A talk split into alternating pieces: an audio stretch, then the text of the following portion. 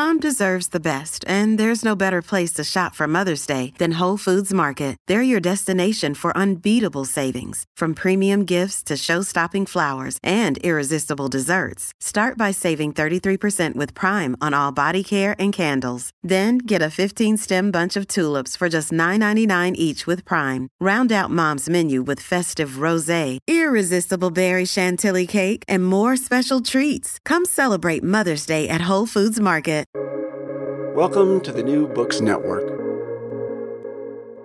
Hello. Welcome to the New Books in African American Studies channel on the New Books Network. I'm your host, Ari Barbalat. I'm blessed to be in dialogue today with Jessica Wilson. We will be discussing her new book, It's Always Been Ours Rewriting the Story of Black Women's Bodies, published in New York by Hachette Books 2023. Jessica is an author and a registered dietitian. Jessica, it's an honor to be in dialogue today. Thanks so much for having me. To begin, can you kindly tell us about yourself? What formative events in your life inspired you to write this book, and what formative events in your life inspired you to become a dietitian? Sure, I'll start. Um, I'll start with becoming a dietitian. and through all these interviews that I've been doing, I've been digging deeper and deeper into what led me to become a dietitian. And I think it was uh, an early preoccupation with my body and with my weight, um, having been referred to a dietitian at age six, you know, that was a culmination of, you know, doctors expressing concern about the size of my body to my parents, you know, and finally with a referral to the dietitian, you know, I at six years old was told, you know, to start eating less and paying attention to the foods I was eating. But I was, you know, very much a child and not at all I don't think it was appropriate to be giving diet advice to to 6-year-olds but then you know as getting the message that my body was like a problem and something that be you know is too much I you know was paying attention to that as I grew older and into middle school. And in high school like I had already been you know aware of my body um and its relationship to food. And so when someone told me I could be a dietitian and talk to people about food all day, I, you know, took that opportunity and studied nutrition in college. What is your book's contribution to the study of eating disorders? I think that it talks about both the dietetics field and the eating disorder field, uh, both generally and specifically. So, a lot of the gaps in both. Um, in my college uh, years to be a dietitian, I was the only Black, you know, student throughout my learning there and into grad school and my internship. And I remember not until 2020 did I meet another Black eating disorder dietitian was 14 years into my clinical practice. And I think in both fields, we learn such limited information about Black people. In my dietetics field, I was told what they, Black people, of which I was one, what they eat and what's wrong with that.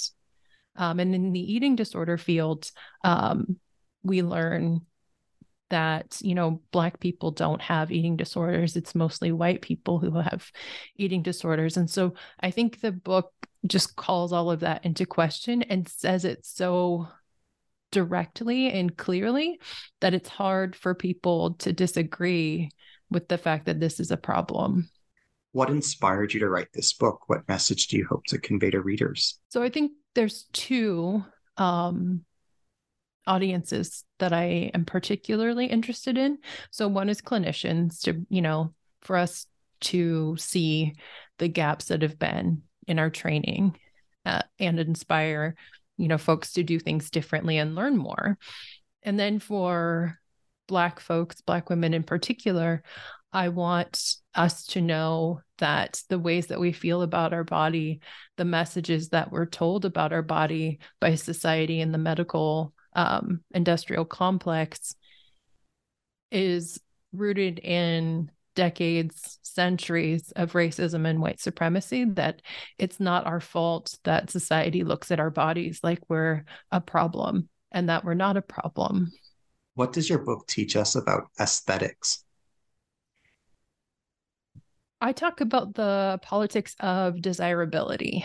Um, some in the book and and otherwise and you know people like to use you know simple lines about like you know love your body and you know there's nothing you know your looks shouldn't matter. Um and you know in an ideal world that would be true but uh for black folks for trans folks for folks who don't you know conform to what society really you know holds up as what is acceptable appearance does matter and it's really rooted in white supremacy.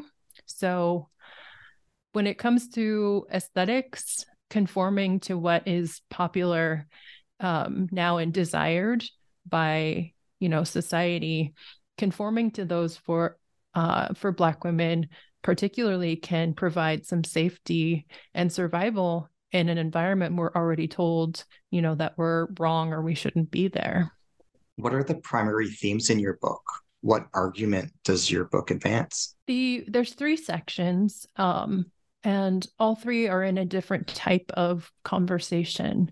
The first section is about resilience, respectability, and restriction. And in a way, you know, all of those and the ways that those three things can serve as survival tools when our bodies are too much. Um, and then a second theme is that individual solutions are not solutions for uh, Black women in the way that we're policed in society. So, body positivity, and, you know, I call it the live, love, laugh, like just think yourself into, you know, a more positive state. Like that might be helpful for some people. But, you know, for those of us who are policed for the ways that our bodies look, that's not going to be enough. So, really, not using individual solutions to societal problems is another theme. And then a third is really um, radically reimagining the lives and the body narratives of Black women in a way that centers, you know, our joy because in a society that's so um, invested in, you know, looking at us as productivity, as labor, as, you know, animalistic, you know, I really want us to celebrate the joy of Black women. What would you like listeners to get out of our dialogue today? I like to challenge folks to, you know, search a bit more or Google a bit more. Um, right now, the prevailing um, conversation revolves around diet culture as an oppressive force. And I want folks to dig a bit deeper and think a bit deeper about how, you know, centuries ago, we've been constructing society in a way um, that values, you know, both smaller bodies and how that's connected to whiteness um, and inherent juxtaposition against blackness. So just mm-hmm. digging a bit deeper would be great. How is respectability or quote unquote respectability presented in your book? Uh, that one I love. It's really in conversation with some of my black friends um, who tell stories of their own experience with respectability, both um, in interactions with black women they don't know and in family members, and how respectability can be something that we say that we shouldn't engage in or um, that it's a bad thing, but what I think gets missed is how people who are enforcing a right way to be, you know, in public for Black women um, are really trying to protect us um, by telling us that when whiteness is watching, you know, we need to behave in a certain way. And so just having a conversation about how that distances us from the folks that are telling us these things, but also, you know, wanting us to find some context for that so we're not blamed for how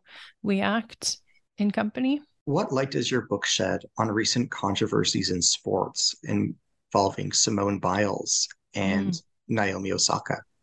That's a great question. Um, both, well, I'll speak specifically to Simone um, and how she was, you know, heralded at for her body initially, um, and how she needed to have superhuman strength, and the ways also that she was portrayed by a lot of folks um, online for choosing her mental health um, choosing not to put herself at risk, choosing not to potentially dying, um, choosing herself basically um, over what society expected of her and how she was differently and had always been differently discussed. Um, the way that her body looked, you know, was always talked about differently. She was always powerful and muscular um, and was never really given the opportunity to choose herself. I loved Naomi Osaka speaking publicly about the things that she was experiencing and her mental health and just the way that these stories look differently and how the media was portraying um, black women choosing themselves when we're not used to you know protecting black women and girls why is the quote unquote body positivity mindset dangerous and problematic yeah i think that one, you know, goes a bit against what, you know, popular culture is telling us right now. Because in theory, if we think more positively about our bodies, in theory, we should feel better. But what it misses is that oftentimes folks you know may feel positive about our bodies feel fine about our bodies you know inside our home or with folks in our community but we still have to go out and engage in society in a society that you know doesn't treat us with care.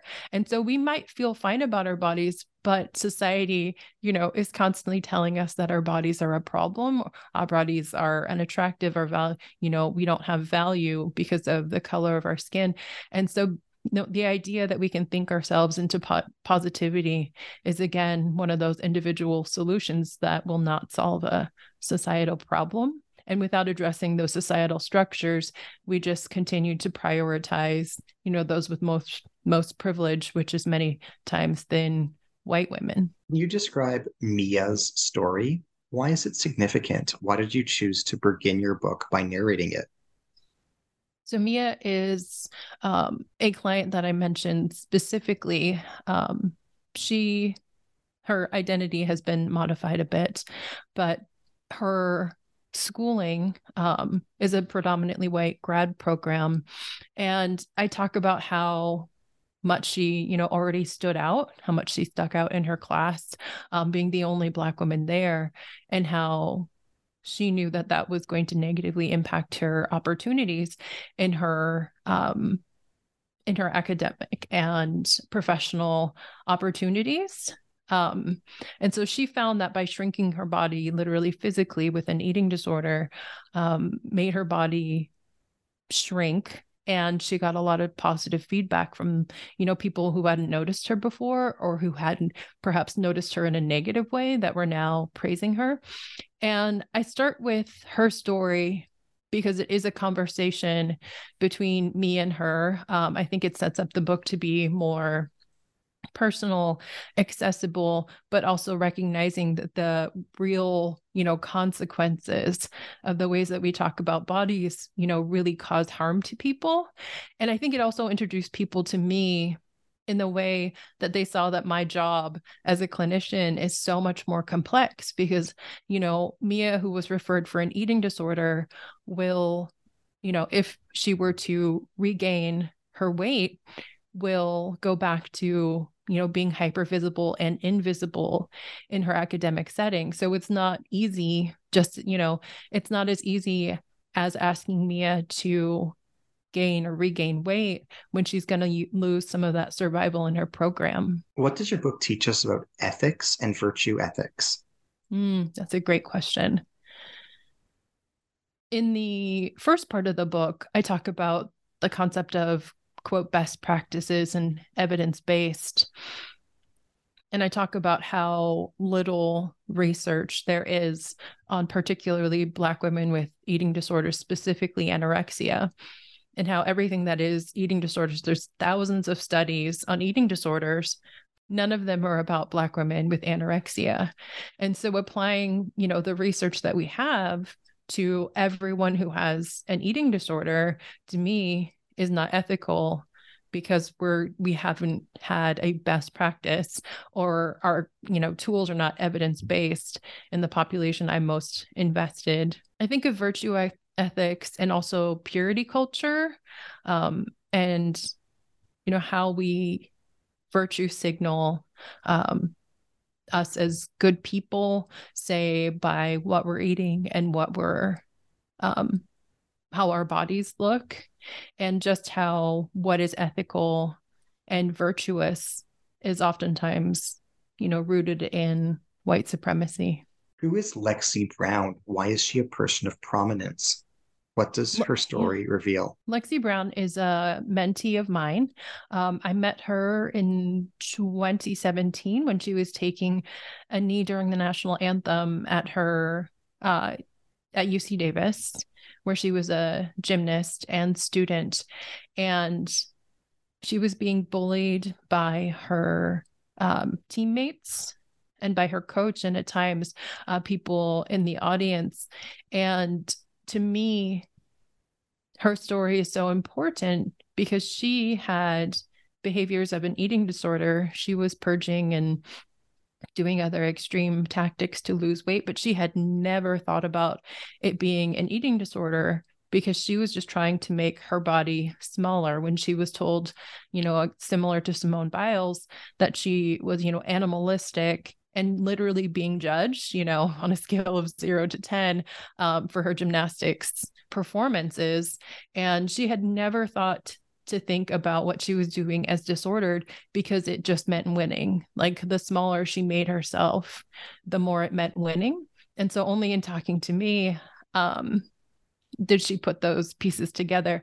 Also, she hadn't thought about it because Black women don't get eating disorders supposedly so it just hadn't been something that she thought was you know unhealthy for her it was just something that she did like a normal tuesday i use her uh, story throughout because i've really seen you know an evolution in her um, in the last five years or so as she's started to understand more about you know how her body was perceived and policed and some of the freedom that comes when she rejects um, and accepts societal expectations for what they are and she recognizes that no matter how small you know she makes her body or how straight her hair becomes she's still not going to be 100% accepted by society can you describe the stereotype of the quote unquote sapphire can you explain yeah. this stereotype? Mm-hmm. So there's three stereotypes for Black women historically: the sapphire, the mammy, and the Jezebel. And the sapphire is one, you know, that Black women contend with a lot in the workplace. The angry Black woman is another uh, framing for that one. So anytime that Black women critique something um, in a workplace or you know have feedback oftentimes it's viewed as angry when you know, if it were said by someone else, it wouldn't be considered angry. So just the ways that we're tone policed in an environment or, you know, a political stage, it's often referred to as angry when we're just passionate. Can you describe the significance of Tamar Adler's perspectives on body image? What did she learn from dietitian Elyse Resch? Where do their perspectives fit in the context of your book? Yeah. Um, Tamar Adler worked for Vogue and you know learned about the concept of intuitive eating through a friend and then did a deep dive into the world of intuitive eating.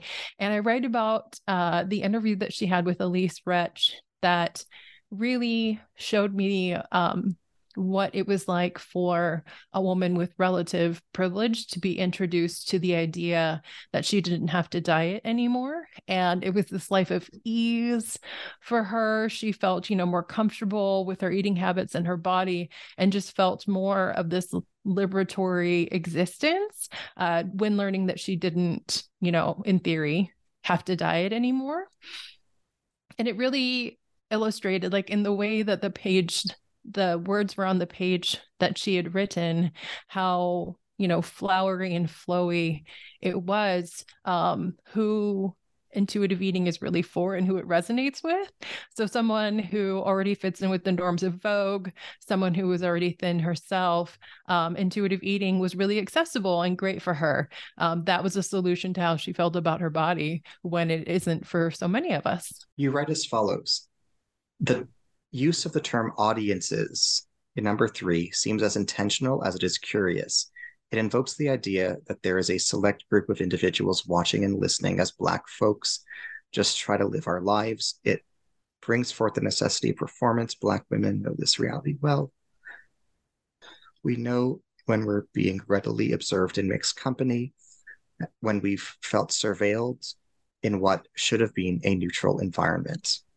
Can you say more about this insight?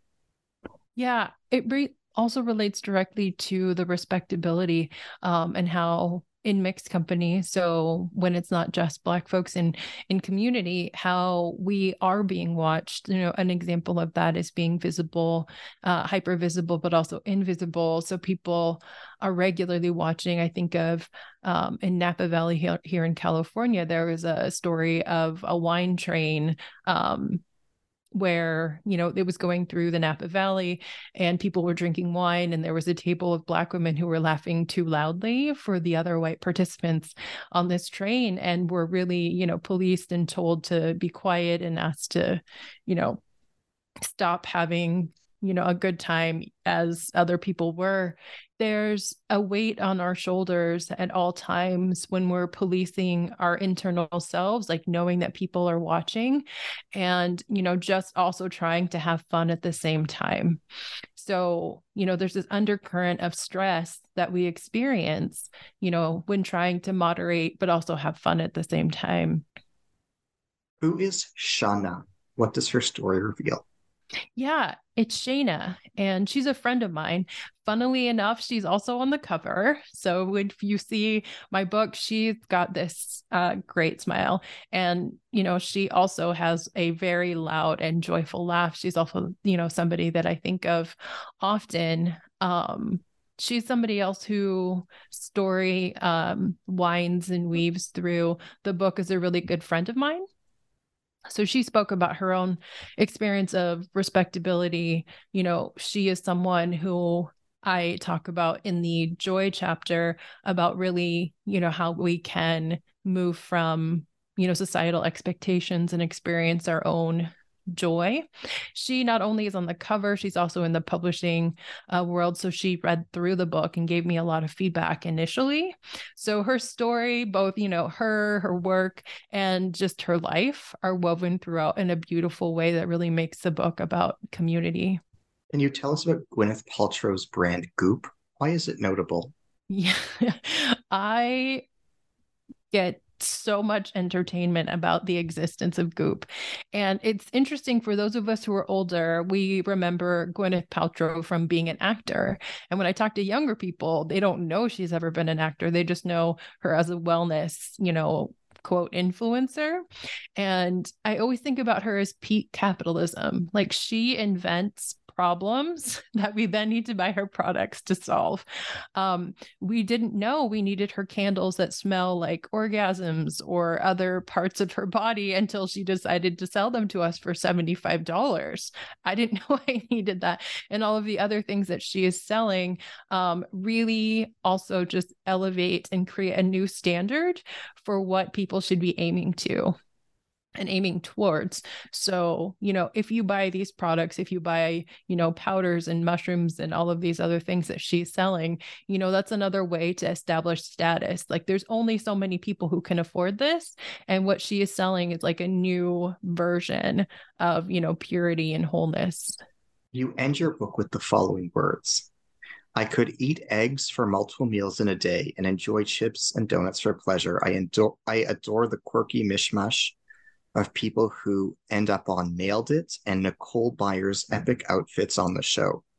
I hope to enjoy many, many more bike adventures. Listening to a group of Black women laughing loudly will always bring me to tears. Black joy is beautiful. Black joy is everything.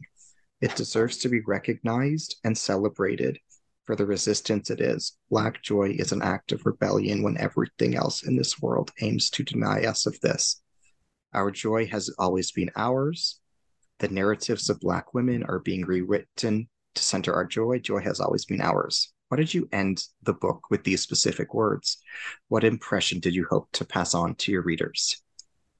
One that I hope is pretty simple, like leaving on a warm note after I list things that bring me joy and my, uh, you know, friends and colleagues. Um, I really want people to leave this book feeling warm and like a sense of possibility is there for them to experience their own joy.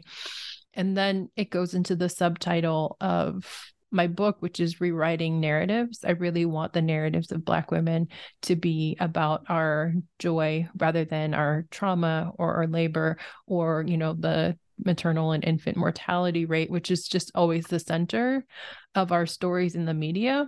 But I want instead for folks to notice the things that we're doing to resist the ways that society is treating us. And I think in 2023, we really need more joy and to celebrate that for all of us. You write as follows on pages 97 and 98. According to the fifth edition of the Diagnostic and Statistical Manual for Eating Disorders, the DSM 5, to qualify as having bulimia nervosa, one's self evaluation is unjustifiably nuanced by body and body shape and weight.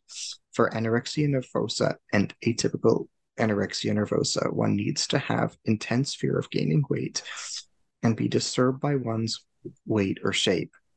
As read, it implies that an individual needs to be concerned about their own body, that the diagnosis comes from an internal concern about weight or shape.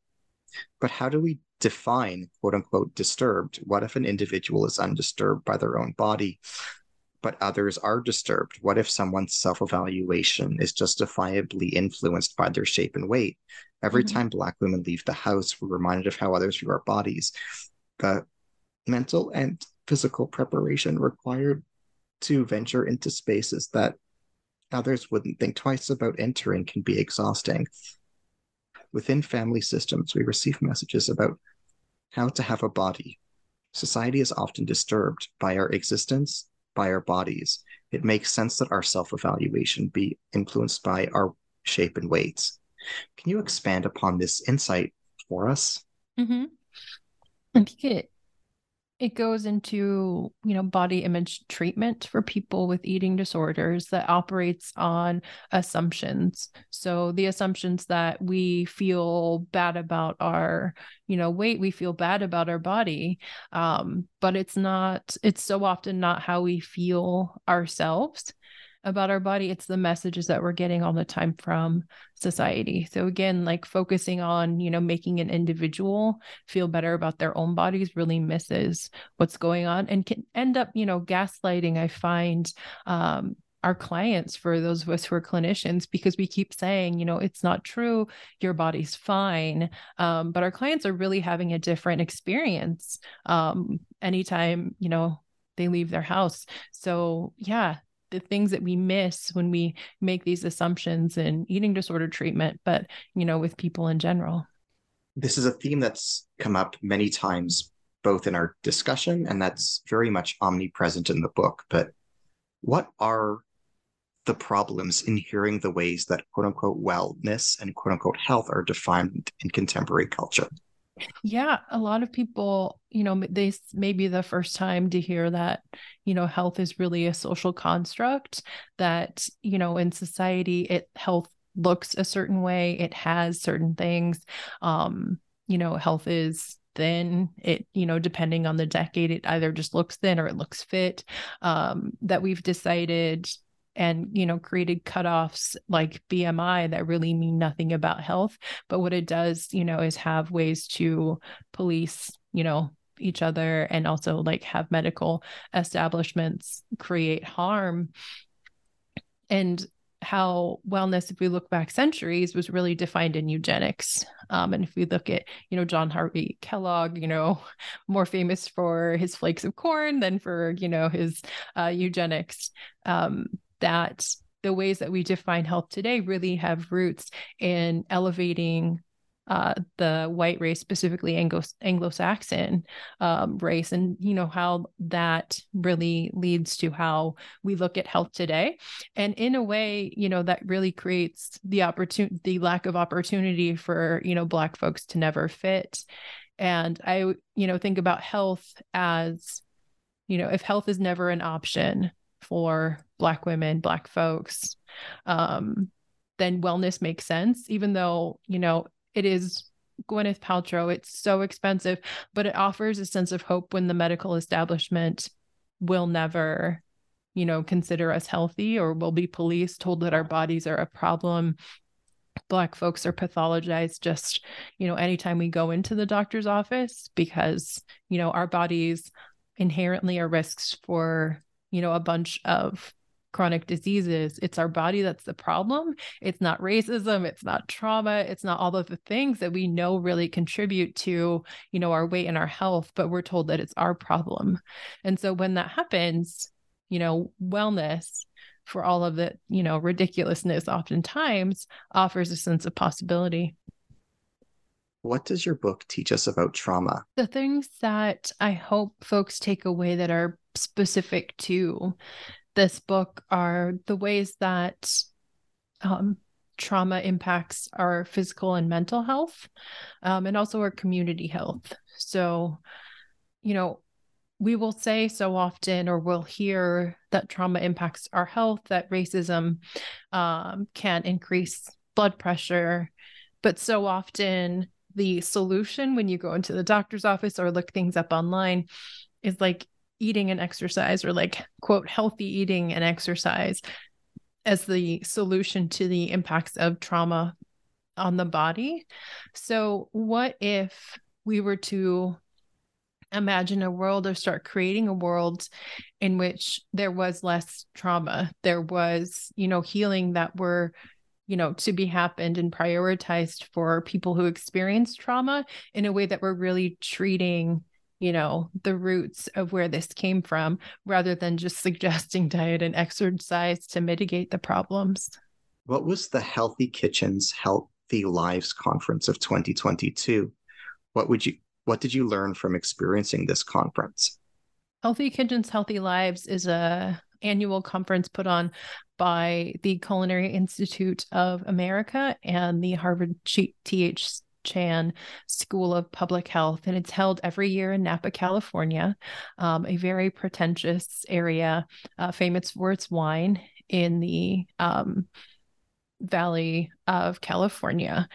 And it's a bunch of public health invested, you know, medical providers, researchers, uh, dietitians, and policymakers who come together. Oh, and chefs, sorry, um, as well uh, to hear about how I talk about it. I talk about it as they come to hear more about how to use quinoa and kale. um, it's really focused on, you know, whole grains and a vegan diet is really the solution to everything that is going on with you know america health wise you know everything is plant based everybody is supposed to be eating very tiny portions of any food um, and using copious amounts of olive oil on their food, but it is two plus days of us listening to how um, poor people, how folks of color are basically, you know, choosing to you know be unhealthy and you know quote unhealthy um, because you know poor people don't have access to you know just food overall. Um, they're speaking to us about policies that need to be, you know, in place that in no small, you know, in a very subtle way, like pathologize us. Um, they believe that the solution to poverty is cooking classes. You know, if people learn how to cook with more whole grains, you know, they'll inherently be healthier and they might be eating more fiber, sure, but it's not going to impact, you know, their living environment, the, you know, air pollution that is there, the stress of the environment. So really it was, you know, you can eat your way to health. You can eat, you know, healthy foods to get to this, you know, ultimate state of health is defined by culture as society. Um, but there was complete disregard for cultural you know differences cultural eating pa- plans. White rice was you know pathologized and problematized and how we shouldn't eat it. And you know over the half of the world eats white rice as a staple. It's more stable um, because the uh, elements that make it spoil um, have been removed. So it's just a you know natural and well held staple of many uh, cultures cultures around the world. But all of that was disregarded in um, the push for more avocado and nuts. Um, so it was this otherworldly um, environment in which someone uh, myself i have epilepsy and i take medications you know morning and night and sometimes rescue medications and it was really this feeling of if you have to take medications you're you know not doing things correctly you're not exercising uh, enough you're not eating healthy enough you know we're providing these solutions to people in the form of healthy eating. And it was such a stressful and puritanical environment um, that I really was not expecting from a place that is just supposed to, you know, teach us how to cook these things and have, you know, be fun in, in Napa. It was, it was wild. I was there to talk about health disparities. And after doing so, was, you know, somewhat shamed and shunned for talking about um, bodies not being the problem. What does your book teach us about community? I really feel like a lot of healing is found in community. So, if in healthcare, if in wellness, you know, if these things are not going to provide the solutions, quote, uh, to our healing, that community, just being in a community of folks who, you know, are similarly aware that you know our bodies are not a problem that our culture is beautiful in which we can find joy um you know these are places that are going to help our cortisol levels go down. These are places that are going to make us happy. Like so much healing from what the world is throwing at us can be found you know within these units um that contribute both to healing and political i find you know resilience and resistance. In your perspective what is missing from the body of research about dietetics and eating disorders so in the ways that um, traditionally you know european or quote the mediterranean diet but basically just the diet um, typically found in rich um, white folks in affluent areas, um, I really feel that access to food should be the baseline.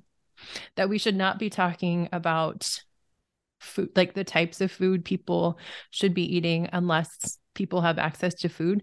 So I would love to see the dietetics field be more focused on food apartheid um, than on quote the right way to eat food because until people have that basic need met there in my opinion is not value again it's not ethical to tell people what to eat if they are not able to eat food so how can the dietetics field really influence that with policy and research and for eating disorders we need just more research on black folks trans folks you know brown folks, all of the people who are not um, thought to have eating disorders, I, we would really all be, you know, better served if more research was done. What does your book teach us about listening?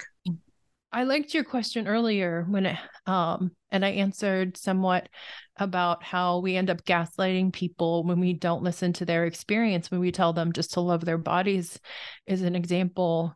Um, so, really sitting with um, the deeper questions from what people are telling us. Another, you know, one instance in the book, I talked about a Latina woman who, you know, got away from her cultural foods living in a predominantly white area of California because she found out when she hung around the Whole Foods there, you know, her social capital increased. You know, people, the white kids at school started talking to her more.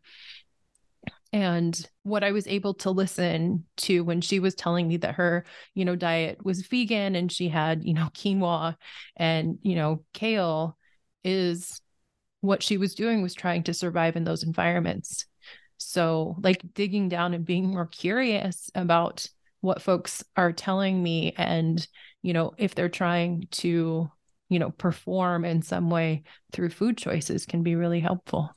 How can your ideas and your research be implemented by schools, churches, colleges, workplaces, and other institutions? Yeah. The easiest one I think to answer is colleges because I always think about my journey to becoming an eating disorder dietitian. Um, it's not one that I intended to take.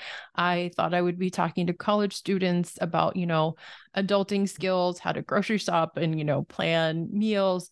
But it turns out when you work in college health, a lot of what you're doing is working with uh, people with eating disorders. And so in college health, I think talking about the complexities of eating disorder development and individuation and trauma and how that impacts eating disorders is an interesting one. Um, I see so much uh, like school garden programs that are um, introducing you know students to quote healthier foods like making the assumption you know that you know students aren't um, you know, choosing healthy foods. And as long as they're introduced to them, you know, that will be the default choice.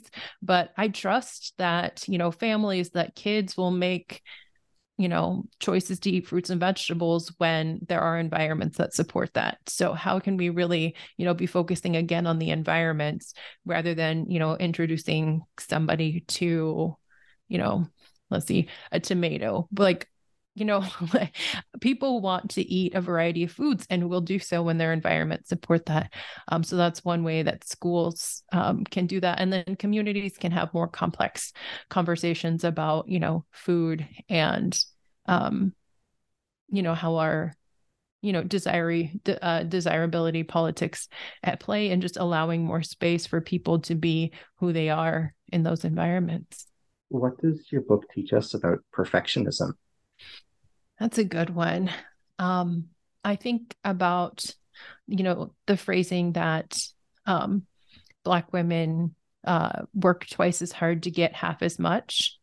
And the reach for Black women oftentimes to go beyond even perce- perfection and the ways that which, you know, we overwork ourselves in uh, environments and how perfectionism is literally killing us um, because of our like drive and ability to overwork ourselves to prove ourselves but how you know in the end perfectionism won't save us in those environments. Can you tell us about the new georgia project? What was stacey abrams role and rationale in establishing it? What mm-hmm. are its aims and goals? Can you elaborate upon it? Yeah the new georgia project is in Georgia. Um, and you know, one of its goals is to increase the you know number of registered voters. And I talk about Stacey Abrams in the book um, because you know the idea that she was going to save the country literally um, during the 2020 election was you know very prevalent. I heard you know so many you know people saying like if anybody's going to do it stacey abrams is you know going to be the one to save us and so much uh, was put on her shoulders that you know i thought was pretty connected to the ways that Black women have been um, portrayed in society as those who work for the greater good, as those, you know, who are here to both raise and like nurture a country. Um, and so I was drawing those connections to her and her labor and how everything, a lot of our conversations was really put on her shoulders. And the New Georgia Project did a great job. So it's both.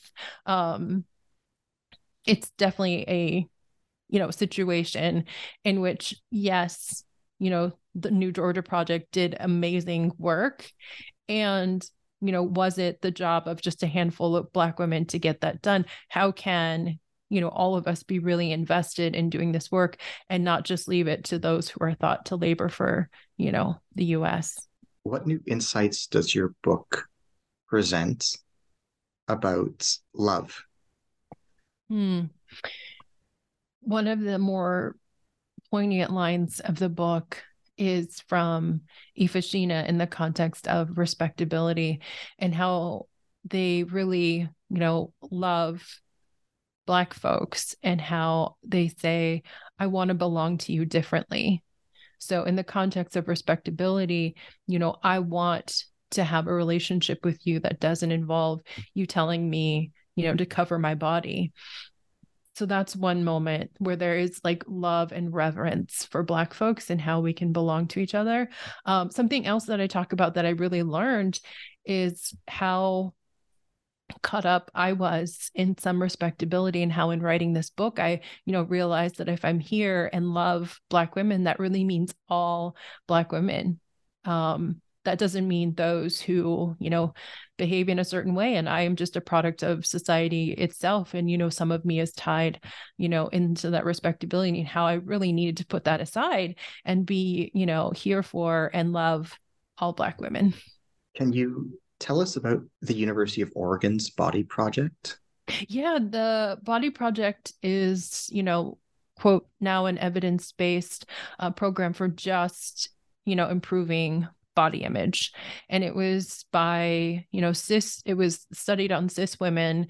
And the more you know people started including people of color into conversations about eating disorders they wanted to do more research um, about you know folks of color and trans folks when it came to uh, body image research. And so they tried expanding this program uh, to see if it had benefits on uh, people of color and trans folks and what they found you know in their research was that people didn't feel comfortable speaking up. They didn't you know find the program basically to be a supportive place for them um, when they were using the body project. But still in the conclusion of that research it says it was effective for everyone. And uh, it's just baffling to me that people can cherry pick um, you know from research to get the results that really affirm what they thought to be true which you know inherently just benefits white folks even when the research is telling them differently what does the quote unquote Karen stereotype mean and refer to? How is it portrayed in your book? Yeah. So folks may be familiar with the Karen stereotype. Um, Karen is the one that will, you know, call the manager or call somebody in a place of authority. Um, and I, you know, talk about it in the book in context of how, you know, and historically white women have been, you know, able to use, you know, the institutions like police um, to protect themselves, to, you know, weaponize the, you know, use of their feelings, their crying, their tears, um, in order to basically just get what they want. I talk about Amy Cooper and Christian Cooper, who have no relation. Um, and, you know, Christian Cooper was a bird watcher, and how Amy Cooper was asked by him to, you know, keep her dog on a leash because it was disturbing the bird's habitat, and how she ended up calling the police and making up a story about how she was being attacked, and that's why the police needed to come. And it was just an a stark example of how you know we serve to you know we as a society are structured to you know help and support and care for the feelings of white women at the expense of other people so really that institutional piece was what i was pulling out there what would you say are the primary differences between the practice of clinical nutritionist work today in the year mm-hmm. 2023 vis-a-vis the 1990s and 1970s what progress has the profession made? Mm-hmm. what progress would you like to see made? Where has there been regression? And mm-hmm. where do you see genuine improvement? Can you share your your sincere thoughts on this yeah. Um, for those of us who lived through the 90s, uh, the 1990s, we remember SnackWells. We remember, I always think of the Doritos and the chips that used Olestra, which was a, you know, fat tasting molecule, but a lot of people would, you know, experience um, adverse gastrointestinal problems from it, including diarrhea, but how indoctrinated we were with the idea that fat was bad. Um, and we weren't, you know, supposed to eat eggs. So there was some understanding you know to today that the dietary cholesterol we eat you know doesn't really impact the bot the body's level of cholesterol. It's more about um the types of fat but not specifically cholesterol.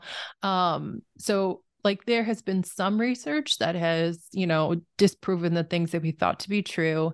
And again there's the doubling down that I think came around um, The Biggest Loser when that started coming out, and really the policing and, you know, the idea that it was okay to shame people based on their body size. And that you know continued into the dietetics field as more and more people became dietitians with that philosophy about how it's okay to bully people.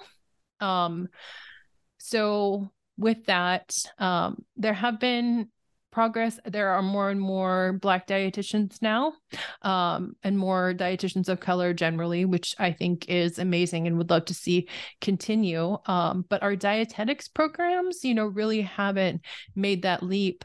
I hear more and more people talk about how weight doesn't equal health. Like that has been amazing to find among nutrition students who are the ones telling me that they have gone outside of their program to learn about these things and how weight and health are you know not indicative um, and not they're correlated perhaps but not causa- causation there. Um, and so there are more resources for folks who are becoming dietitians which i love. Um, the younger and younger dietitians um, are more open to you know looking at systemic um, issues, looking at structural determinants of health, looking at health disparities. So that gives me some hope. Which studies and memoirs about eating disorders have impacted you most profoundly? Can you describe these works? One of the texts that I highly recommend um, is Fearing the Black Body, the racial origins of fat phobia. And it takes us back those, you know, centuries to see how the juxtaposition and the connection between blackness and fatness was made. Um, so that really is a foundation for a lot of the work that I do. And then another one is a newer book by Da'Shaun L. Harrison and their body is belly of the beast and it takes you know a, vision a view from a trans ma- trans masc person um and how they have taken the works of uh, Dr. Sabrina Strings, who wrote Fearing the Black Body, and really apply it to their new, you know, lens of constructing a new world and how we really need to you know construct a new world with new thoughts. So both of those are very specific to black bodies and i think really set set the stage. What does your book teach us about resilience? Hmm, it's a good question. Um, i think the book talks really about the harms that can exist in the workplace um, through resilience. And in um, chapter nine i talk about redefining vulnerability in a way in which black women are not inherently you know tied to the resilience we require um, just to exist in society. So removing that um, and adding you know ease and joy to our vulnerability um, instead of having so much of our identity be wrapped up in resilience is is something that i i point to. As we bring our dialogue today to a close can you tell us about where your attention and your time have gone since completing this book? Mm, it's a great question. Um, I have realized um, with you know previous interviews that the folks in their 20s are reading this book coming back to me with questions that are so insightful that they even surprise me. And so I'm really, you know, seeing the impacts of this book on clinicians, which I think is, you know, amazing on on dietitians and therapists, but the impact that it's having on 20-year-olds really surprised me. So I am collaborating with a couple folks um Lexi actually is one of them who you mentioned earlier.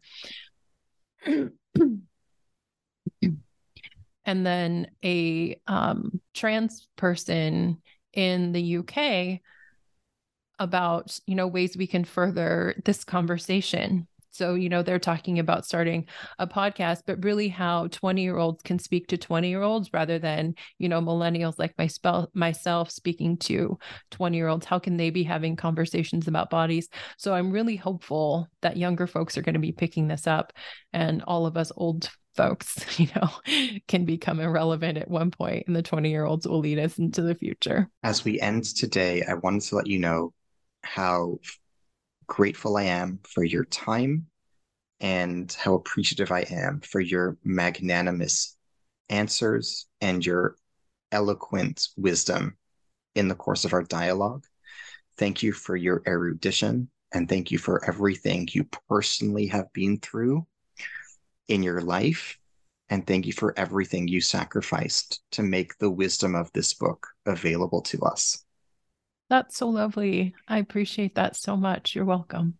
Thank you. I can humbly say that I think you're a remarkable person. Thank you so much, Ari. To our listeners, I am your host, Ari Barbalat.